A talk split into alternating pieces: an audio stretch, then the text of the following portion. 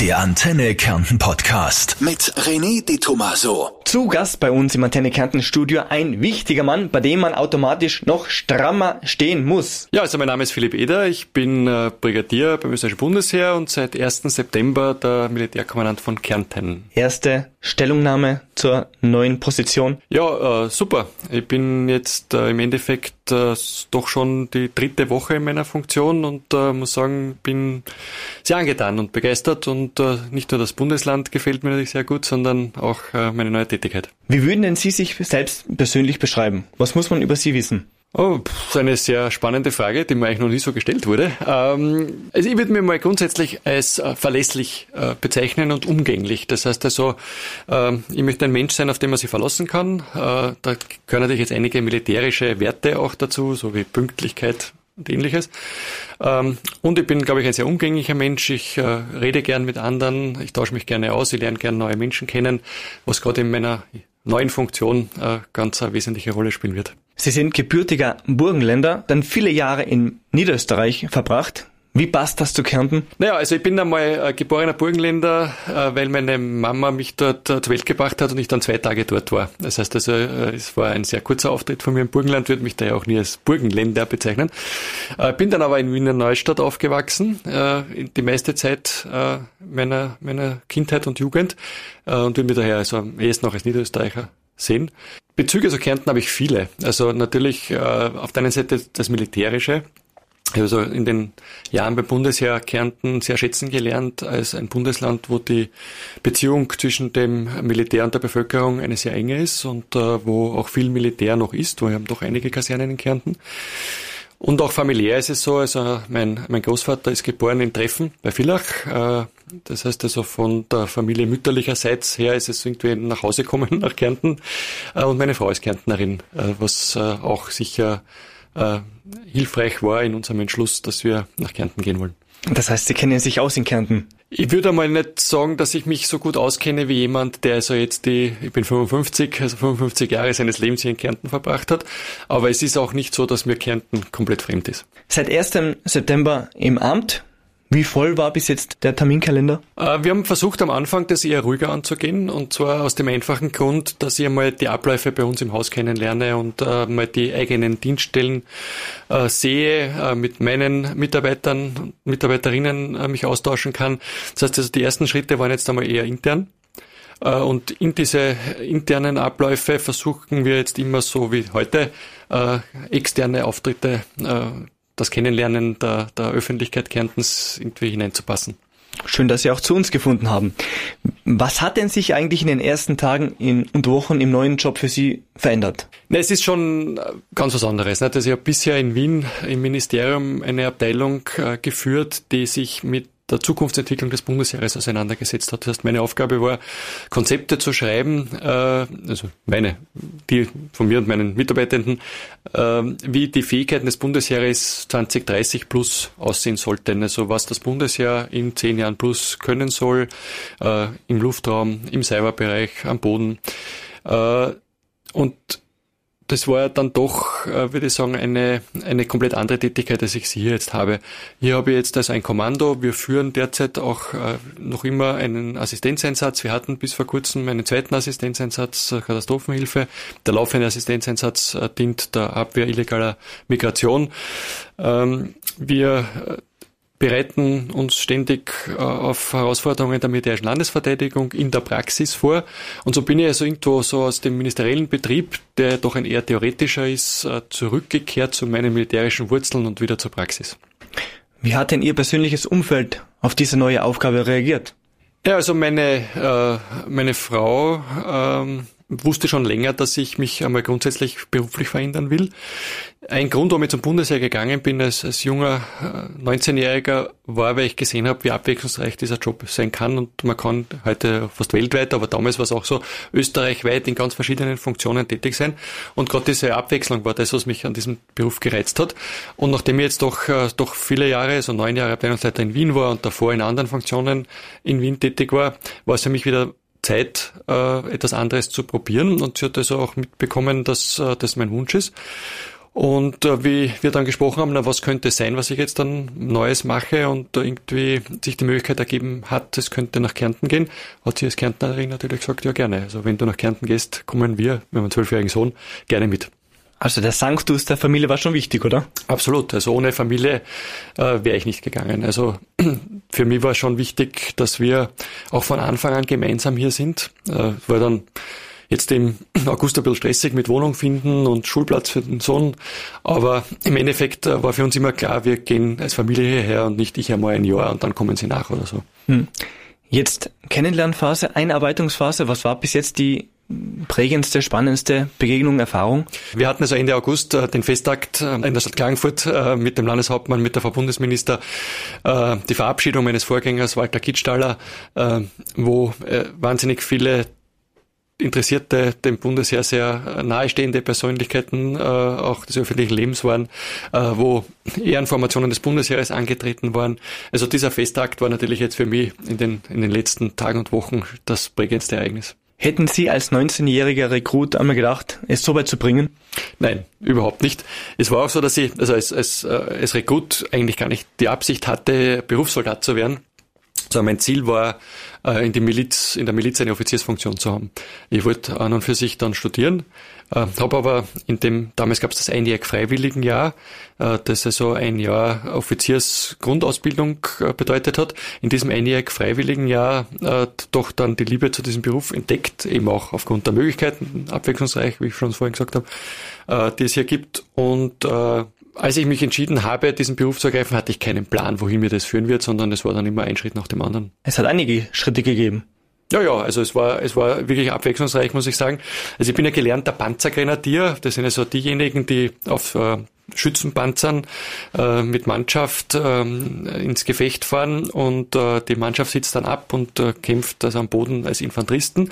Das war also das quasi militärische Handwerk, das ich gelernt habe. Das habe ich dann auch einige Jahre gemacht war dann an der Militärakademie als Lehroffizier, habe dann die Generalstabsoffiziersausbildung äh, gemacht, äh, war in Afghanistan im Auslandseinsatz Kontingenzkommandant, habe in den USA eine Ausbildung gemacht, äh, war wieder an der, an der Landesverteidigungsakademie auch als äh, Institutsleiter für die Offiziersausbildung, die höhere im Bundesheer zuständig und halt dann in den letzten Jahren im Ministerium in Wien. Stichwort Afghanistan, wie prägend war dieser Einsatz? Ich glaube, das war, also ich weiß jetzt nicht, was die nächsten zehn Jahre noch auf mich zukommen wird, aber es war wahrscheinlich das Highlight meiner, meiner militärischen Laufbahn. Es war also 2002 relativ äh, kurz nach den Einschlägen in den World Trade Center 2001. Wir waren also, äh, wir bezeichnen es als First Mission, also die ersten, im ersten internationalen Kontingent, das dort war. Und damals war also alles neu aufzubauen, aufzurichten. Es gab keine Bürokratie. Äh, es war Land und Leute kennenlernen. Und damals dachte ich, äh, dass also dieses Land nach so vielen Jahren Bürgerkrieg mit Hilfe der westlichen Staatengemeinschaft, auch mit unserer Hilfe, eine Chance hat, auf die Füße zu kommen. Wie wir aber jetzt doch einige Jahre später erkennen Müssen hat das leider doch nicht so funktioniert, wie wir uns das damals vorgestellt haben. Wie gefährlich war denn so ein Einsatz? Ja, es ist äh, das eine oder andere Mal äh, auch auf uns geschossen worden. Ähm, meistens mit, äh, mit so äh, Artillerieraketen sehr behelfsmäßig. Es war also eine Phase, wo wir dort waren, so eine Zwischenphase zwischen, die Taliban wurden damals, also diese äh, religiösen Extremisten wurden damals vertrieben aus Afghanistan durch eine internationale Militärkoalition. Ähm, und wir waren gerade in dieser Phase von dem Vertriebenwerden zum Zurückkehren. Das waren also bei uns dann die ersten Ansätze, wo diese Taliban-Kämpfer begonnen haben, Anschläge durchzuführen, auch Selbstmordanschläge auf, auf Soldatenkonvois. Also es ist äh, schon äh, nicht ungefährlich gewesen, würde ich mal sagen. Verfolgen Sie da die Lage noch intensiver mit im Wissen, da war ich auch mal? Natürlich, ja. Also wir, ich habe dann schon die nächsten Jahre das weiterverfolgt, habe dann auch gesehen, wie das äh, immer schlechter geworden ist, wie die Sicherheitslage sich immer mehr verschlechtert hat.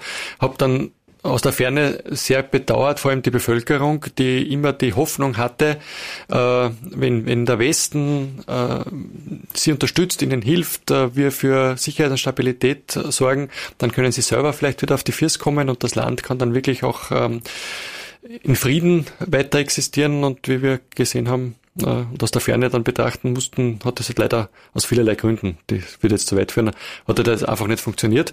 Äh, was, was, worüber ich wirklich froh bin, ist also, dass damals äh, meinem Kontingentangehörigen Hälfte davon waren Kärntner, äh, nichts passiert ist, weil wenn man dann im Nachhinein betrachtet, äh, dass äh, jemand dann dort äh, gestorben wäre, gefallen wäre oder verunfallt wäre äh, und schlussendlich aber das Ziel nicht erreicht wurde, dann wäre das nicht doppelt tragisch gewesen. Hm, sehr spannend. Jetzt, Jahre später, neue Aufgabe in Kärnten. Wie schaut denn Ihre erste Bestandsaufnahme des Kärntner Heers aus? Ja, äh, im Vergleich zu anderen Teilen Österreichs steht das Bundesheer in Kärnten noch relativ gut da. Äh, aber natürlich die letzten 20, 30 Jahre des großen Sparens beim Bundesheer haben natürlich auch in Kärnten Spuren hinterlassen. Kasernen wurden zugesperrt, äh, Truppenkörper wurden aufgelassen, äh, Kommanden wurden reduziert, äh, die Ausstattung und Ausrüstung ist äh, in vielen Bereichen veraltert. Und durch die Ereignisse in der Ukraine seit äh, vorvorigen Jahr und die Beschlüsse der Bundesregierung und des Parlaments hier, das Budget für das Bundesjahr doch drastisch zu erhöhen, werden wir auch in Kärnten spüren, dass also hier einige Verbesserungen im Kommen sind. Inwiefern? Es beginnt bei der Kaserneninfrastruktur. Also wenn man mit offenem Auge durch die eine oder andere Kaserne in Kärnten geht, sieht man so wie in ganz Österreich, dass es so hier gespart wurde. Ähm, dass also oft wirklich nur das mehr gemacht wurde, was äh, unbedingt notwendig war, weil einfach äh, zu wenig Geld da ist. Und bei Bauvorhaben ist es halt so, die kann man dann immer nach hinten schieben, solange keine Gefahr im Verzug ist. Also wir werden es an der Infrastruktur merken. Es gibt jetzt bald den Spatenstich für die Großkaserne Villach zum Beispiel, wo investiert wird. Wir werden es aber auch bei äh, Geräten sehen. Äh, es werden also äh, entsprechende geschützte Fahrzeuge gekauft für die Infanterie, äh, die, die zulaufen werden. Äh, die persönliche Bewaffnung, Ausstattung, Ausrüstung, Ausrüstung, Schutzausrüstung für die Soldaten. Ich glaube, es gibt fast keinen Bereich, ähm, für die Soldaten, wo äh, ein Stein auf dem anderen bleiben wird. Aber, und das muss man halt immer dazu sagen, das geht nicht von heute auf morgen. Also Investitionen im militärischen Bereich dauern eine gewisse Zeit. Erstens einmal, weil das ja alles super sauber laufen muss, äh, was äh, die Nachvollziehbarkeit betrifft. Und auf der anderen Seite, weil man das ja nicht von der Stange irgendwo kaufen kann, sondern das wird also äh, von wenigen Produzenten hergestellt und derzeit stellt sich ganz Europa bei diesen Produzenten an und wir müssen halt dann schauen, dass auch Kärnten entsprechend bald drankommt. Aber es wird ein bisschen dauern, bis also wirklich jeder Soldat und jede Kaserne spürt und sieht, was hier in den nächsten zehn Jahren, darauf ist der Plan ausgerichtet, in Kärnten alles Neues zu uns kommen wird. Der Wunsch für die nächsten zehn Jahre oder wie soll es dann ausschauen? Na, in erster Linie wünsche ich mir die nächsten zehn Jahre, dass möglichst wenig passieren möge. Ähm, auf der einen Seite ist es ja so, wir haben laufend jetzt diesen Assistenzeinsatz äh, zur äh, Hintanhaltung illegaler Migration, also vor allem gegen Schlepperwesen. Ich fürchte, dieses Thema wird uns weiter begleiten. Es wäre schön, wenn es hier auf europäischer, globaler Ebene Lösungen gäbe, aber die sind sehr schwierig. Daher werden wir also da sicher weiter im Einsatz bleiben. Äh, Katastrophenhilfseinsätze werden uns auch nicht erspart bleiben, fürchte ich, die nächsten zehn Jahre. So sehr ich hoffe, dass es auch keine Muren, keine Lawinen, keine Hochwasser kommen werden. Aber ich fürchte, dass diese Hoffnung vergeblich sein wird. Das heißt also, da äh, werden wir auch die nächsten zehn Jahre den einen oder anderen Einsatz erleben. Und das, was mir wirklich Sorgen macht, ist, dass dieser Konflikt, der so jetzt hier durch Russland äh, vom Zaun gebrochen wurde, der zu so einem riesen Misstrauen wieder führt zwischen Ost und West, also zwischen Russland, auch China auf der einen Seite, äh, der EU, äh, wo wir auch ein großer Teil natürlich sind, äh, Europa, aber auch den USA auf der anderen Seite, äh, macht die Weltlage die nächsten zehn Jahre instabiler. Äh, wir werden natürlich versuchen, unser Bestes zu tun, dass das von Österreich und von Kärnten abgehalten wird. Aber ausschließen kann man auch hier nicht, dass es ja gerade in unserer Kernaufgabe der militärischen Landesverteidigung das Bundesheer in den nächsten zehn Jahren irgendwo zum Einsatz wird kommen müssen. Sehen Sie im Ukraine-Russland-Konflikt eine Lösung? Ja, die leichteste Lösung wäre, wenn Russland den Krieg beenden würde und sich ab und abziehen und sich zurückziehen würde. Ja, die Lösung gibt's aber wahrscheinlich so nicht, zumindest solange der russische Präsident Putin heißt. gibt äh, Studien, äh, wo man erkennen kann, dass also Politiker, die Kriege beginnen, äh, fast nie diesen Krieg auch äh, beenden, wenn er nicht erfolgreich ist.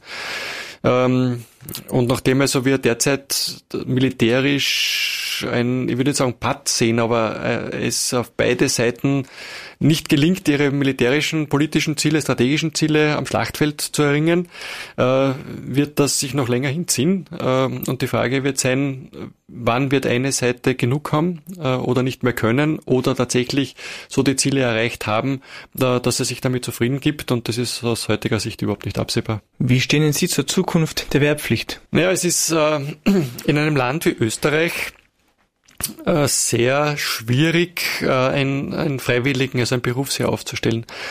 Äh, wir sehen das ja im Umfeld in anderen Nationen. Ähm, Länder, die einen sehr niedrigen sozialen Status haben oder sagen wir, wo das Sozialsystem nicht sehr hoch entwickelt ist, äh, bieten äh, durch äh, Anreize Freiwilligen in, in den Streitkräften an, äh, dass sie dort ein Gesundheitssystem gratis haben, ein Bildungssystem gratis haben, dass sie so quasi nach der, äh, nach der Erfüllung ihrer Soldatenpflicht dann studieren oder eine Lehrlingsausbildung machen können oder so. Das sind alles Faktoren, die wir in Österreich so nicht ins Spiel bringen können, das Bundesheer da kaum wenig nur, weil halt in Österreich äh, das Sozialsystem, das Gesundheitssystem, das Bildungssystem ja relativ günstig für den Einzelnen noch ist. Ähm, und daher haben wir die Feststellung gemacht, dass also die allgemeine Wehrpflicht für uns äh, im Vergleich zu einem Freiwilligen her das äh, erfolgsversprechendere System ist. Schweden zum Beispiel steigt jetzt wieder zurück um auf die allgemeine Wehrpflicht, weil es genau das erkannt haben. Der zweite äh, Aspekt oder wichtige Komponente ist, dass die Wehrpflicht also auch zu einer Verankerung des Bundesheeres in der Bevölkerung äh, führt. Also wenn Berufsarmeen führen dann sehr oft so ein Eigenleben, weil so die, die dann zum Militär gehen, äh, sind dann in ihrem militärischen Umfeld und äh, man verliert ein bisschen den Anschluss äh, an die Restbevölkerung, während also die allgemeine Wehrpflicht, aber auch das damit verknüpfte Milizsystem in Österreich äh, doch dafür sorgt, dass also nicht nur Berufssoldaten diesen Beruf quasi ergreifen, sondern dass es auch in der Miliz als, als Zweit-, Drittberuf ähm, das Militärische in der Bevölkerung verankert ist. Und ich halte das für einen extrem wichtigen Aspekt und Effekt auch der allgemeinen Wehrpflicht. Welche Rolle könnten auch die Frauen in Zukunft spielen? Ja, sie, wir, wir also da sind wir ja wirklich äh, säumig, muss ich sagen, als Bundesheer. Wir müssen dafür sorgen, dass Frauen bei uns eine viel größere Rolle spielen als bisher. Ähm, es gibt ja schon seit längerem äh, die Bestrebungen, dass also der Frauenanteil im Bundesheer größer wird, wobei man da auch unterscheiden muss, es gibt ja Zivilistinnen beim Bundesheer. Das ist äh, gut angelaufen, schon seit 1956, also das ist jetzt nicht so das Thema. Aber dort, wo wir wirklich äh, zu wenige haben, sind Soldatinnen. Das hat auch sehr, sehr viele Gründe. Ähm, wir haben, glaube ich, noch nie äh, die, die, die Anzahl an Soldatinnen bei uns gewonnen, dass es so das nicht weiterhin so äh, ein bisschen den Anschein des, der Exotin hat. Also wir sehen das also in vielen Kasernen gibt es ein, zwei, drei Soldatinnen. Äh, das ist zu wenig. Nicht? Also wenn wir in Kasernen einen Frauenanteil hätten von 50 Prozent, werden wir nie erreichen wahrscheinlich, aber sagen wir mal 40, 30, 20 Prozent, dann wird das was Normales. Und äh, dann wird es einfach alltäglich, dass wir Frauen beim Militär haben. Und dort müssen wir hinkommen und das muss unser Ziel sein. Äh, ich denke, so wie äh, Frauen im Bundesheer jede Funktion erreichen können, wir haben ja auch die ersten äh, Generalinnen beim Bundesheer, so kann das natürlich auch ein sehr attraktiver Beruf für Frauen sein. Wobei man auch dazu sagen muss, das betrifft aber die Männer auch so. Äh, eine Rolle spielt natürlich vor allem in jungen Jahren, man ist viel unterwegs, man ist viel weg, man ist in Einsätzen. Äh, also die Familiengründung äh, wird dann manchmal etwas schwieriger. Aber auch hier werden wir Lösungen finden, haben wir schon Lösungen, so wie es in der ganzen Gesellschaft einfach äh, ein Thema ist, dass die Vereinbarkeit von Familie und Beruf ganz wichtig ist. Mit welchen Mitteln könnte denn, mit welchen Mitteln könnte denn dieser Frauenanteil stark gesteigert werden. Ich glaube, man muss einmal ein klares Bild zeichnen. Also ich glaube, man muss einmal den, den jungen Frauen zeigen, dass es so, was es für Möglichkeiten im Bundesheer gibt, äh, wenn man jung einsteigt, was man hier alles machen kann, erleben kann, sehen kann, wie man sich weiterentwickeln kann. Man muss aber dann auch von Seiten des Arbeitgebers, also von Seiten des Bundesheeres, äh, den jungen Damen betrifft aber auch die jungen Männer, ähm, auch die Möglichkeit geben, äh, Haus zu bauen, äh, mehr zu Hause zu sein, äh, die Familie, die Vereinbarkeit äh, der Familie herzustellen. Was eine ganz wichtige Phase des Lebens ist und wie ich bei mir selber ja auch erkannt habe, aber auch wieder endet irgendwann einmal und dann kann man wieder äh, eigentlich flexibler werden etwas später. Und auf diese Lebensgegebenheiten muss man einfach mehr Rücksicht nehmen. Und ich denke, äh, da gibt es ja schon einige Überlegungen äh, bei uns, dass das äh, auch in Zukunft äh, besser funktionieren wird, als es in der Vergangenheit war. Haben Sie daheim auch das Kommando? Ich glaube, wir haben ein sehr ausgeglichenes partnerschaftliches Verhältnis, meine Frau und ich. Also wir entsprechen keinem Klischee, würde ich mal sagen. Ähm, wir, meine Frau ist auch berufstätig. Äh, und daher ist für uns also ist schon sehr wichtig, dass wir Entscheidungen, aber auch den Haushalt sehr partnerschaftlich führen. Ihr Steckenpferd daheim? Mein Steckenpferd zu Hause, äh, würde ich mal sagen, äh, ist die Familie. Ähm, wir, wir versuchen so viel Zeit wie möglich miteinander zu verbringen. Äh, wir äh, haben viele gemeinsame Aktivitäten. Also jetzt äh, gehe ich über das Zuhause, Zuhause hinaus. Also wir haben sehr viele gemeinsame Hobbys, meine Familie und ich. Also wir gehen gern Wandern, Skitouren gehen, Skifahren. Äh, derzeit genießen wir noch den Wörthersee, sind gerne am Wasser. Wir bewegen uns gerne. Äh, wir spielen sehr gerne äh, Brettspiele zu Hause ja, miteinander. Äh, wir machen Ausflüge, wir reisen. Also zu Hause ist das Thema Langweile kein Thema. Lieblingsbrettspiel? Äh, ich spiele immer noch sehr gerne Schach. Äh, aufgrund der, der, der, Einfachheit des Spiels eigentlich und doch der Komplexität. Also das ist also schon etwas, was ich sehr gerne mache. Äh, dann spielen mein Sohn und ich äh, Andor, äh, dann Katan, also alle diese neueren Spiele, die also so äh, in den letzten 10, 20 Jahren aufgekommen sind. Ähm, Cascadia ist ein ganz neues, also relativ neues Spiel, ich glaube, es ist eineinhalb Jahre alt, war Spiel des Jahres. Das ist unsere neueste Errungenschaft, was wir sehr gerne spielen. Äh, wir spielen aber Uno, äh, Quartett, also es gibt ganz verschiedene Dinge. Schön. Sie haben die Hausarbeit angesprochen. Was ist da Ihre Aufgabe? Ich bin der Abwäscher. Äh, ich habe mir zwar schon seit vielen Jahren das Ziel gesetzt, ich möchte besser kochen und backen lernen. Äh, Stell mich da aber nicht allzu talentiert an, würde ich mal sagen, nehme aber auch nicht die Zeit. Das ist eigentlich wahrscheinlich der Hauptgrund. Äh, nachdem meine Frau ganz ausgezeichnet kocht und backt, äh, ist es auch einfacher und schneller, wenn sie das macht. Ähm, und äh, ich bin also dann der, der äh, das Essgeschirr, Essbesteck, Geschirr an, den Tisch stellt, also herrammt und dann auch wieder wegrammt und abwascht. Ähm, beim, äh, sonst äh, bin ich der Staubsauger, sie ist die Aufwäscherin, also ich kann jetzt ganz ins Detail gehen, was sie alles hören wollen. Also äh, ich würde jetzt sagen, dass wir 50-50 haben, das glaube ich nicht. Also meine Frau macht sicher schon mehr äh, im Haushalt, aber ich versuche, äh, meinen Beitrag zu leisten. Dann geht's uns eh relativ ähnlich. Ich lasse auch meine Frau kochen. Ich würde es zwar machen, aber sie macht es so toll. Da pfusche ich lieber nicht rein. Ja, also ich habe ein paar Kleinigkeiten, die ich kann. Also ich bin da bei uns der Palatschinken-Backer, das mache ich. Ja, das ist also so mein äh, Steckenpferd. Aber wie gesagt, das ist nur so ein, ein, ein erster Anker. Also grundsätzlich hätte es mir schon immer gereizt, dass ich also auch, auch mehr lerne. Also es ist so Nudeln kochen und solche Sachen. Ich meine, das ist jetzt nicht das, so das Thema. Aber äh, auch meine Frau sagt immer, das ist ja auch bei ihr nicht irgendwie wie Manna vom Himmel gefallen, sondern auch äh, das hat sie geübt, gelernt und das ist einfach auch äh, also eine Sache des, äh, des Übens, des Machens, des Tuns einfach nicht und äh, wahrscheinlich fällt mir da ein bisschen der Biss noch. Aber ich habe mir es immer wieder vorgenommen, dass ich da mich verbessere. Man lernt nie aus. Was sind denn die wichtigsten Kommandos in Ihrem Tagesablauf? Also im Tagesablauf muss ich ganz ehrlich sagen, habe ich gar kein richtiges Kommando. Ähm, weil bei uns im Militärkommando an und für sich der Tag so aussieht, dass ähm, wir in der Früh in den Dienst gehen, äh, jeder äh, seine, seinen Schreibtisch, äh, sein Büro betritt und dann zum Arbeiten anfängt. Also wir haben ja, äh, es gibt einmal im Monat ein Antreten, da wird äh, kommandiert, äh, einer, die Flagge gehisst, äh, die österreichische. Aber sonst ist es so bei uns im Tagesablauf äh, ganz ein normaler Bürobetrieb, würde ich mal sagen. Also ein hart acht ist für Sie gar nicht im Wortgebrauch. Äh, nicht so im tagtäglichen. Ähm, natürlich gibt's dann immer wieder Veranstaltungen. Ähm, Beispiel gestern war, also diese Woche laufen bei uns die Heeresmeisterschaften im Orientierungslauf in Kärnten. Äh, da hat gestern die Eröffnung stattgefunden, äh, die ich äh, durchgeführt habe. Da ist mir gemeldet worden, so wie es beim Militär üblich ist, und da gab es schon ein Halb acht und äh, ja, aber das ist jetzt äh, nichts Außergewöhnliches für uns, würde ich mal sagen. Wie kann man so einen Bewerb sich vorstellen? Nee, ich weiß nicht, wie weit die Hörerinnen und Hörer mit Orientierungslaufen vertraut sind. Äh, Im Endeffekt ist es so, also, dass ein Athlet äh, oder auch bei uns jetzt also ein, ein, ein, Soldat, der sich also qualifiziert hat für diese Jahresmeisterschaften, ähm, an einem Start steht, im Einzellauf alleine, eine Karte in der Hand hat und anhand der Karte verschiedene Punkte anlaufen muss, die ein neutrales Organisationsteam irgendwo im Gelände in Kärnten äh, ausgelegt hat.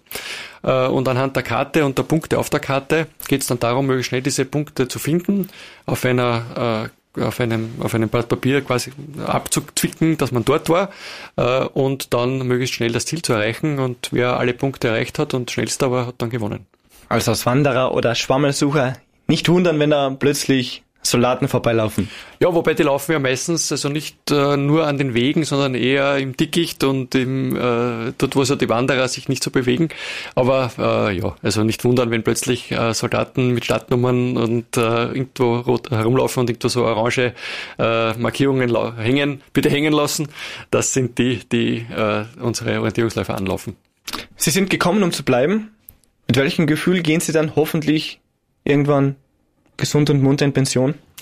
Ja, das Ziel ist schon, die, die Sicherheit der Kärntnerinnen und Kärntner zu gewährleisten. Und wenn mir in zehn Jahren das gelungen ist, dass äh, sowohl also im Bereich der militärischen Landesverteidigung, aber auch in den Assistenzeinsätzen der Katastrophenhilfe äh, in Kärnten äh, möglichst wenig passiert ist oder wir den Beitrag dazu leisten konnten, äh, größere Schäden hintanzuhalten, dann habe ich mein Ziel erreicht. Also das ist, äh, das, das ist das, was ich die nächsten zehn Jahre äh, Kärnten und den Kärntnerinnen von meiner Seite her geben will. Wie wichtig ist denn das Bundesheer für ein relativ kleines Land für Kärnten? Ja, jetzt äh, bin ich natürlich äh, sehr beeinflusst äh, oder sehr einseitig. Ich denke, dass das nicht sehr, sehr wichtig ist. Ähm, auf der einen Seite gibt es keine andere Organisation, die die Landesverteidigung sicherstellt. Also daher ist natürlich, äh, von dem her haben wir ein Alleinstellungsmerkmal. Mit den Fähigkeiten, die wir für die Landesverteidigung äh, bekommen, äh, also das Geld, das uns zur Verfügung gestellt wird, das Gerät, das Personal, das wir haben, das steht natürlich äh, in Friedenszeiten zur Verfügung, äh, um dort, wo andere Hilfsorganisationen wie die Feuerwehr, die Rettung, äh, Rotes Kreuz, äh, Samariterbund, die wir jetzt gar nicht alle aufzählen, äh, aber also die Blaulichtorganisationen, die Polizei natürlich, äh, wo die Unterstützung benötigen, dass wir also da dann diese Unterstützung auch leisten können mit dem, was wir haben. Danke für das Gespräch. Alles Gute weiterhin. Sehr gerne. Der Antenne Kärnten Podcast mit René de Tomaso.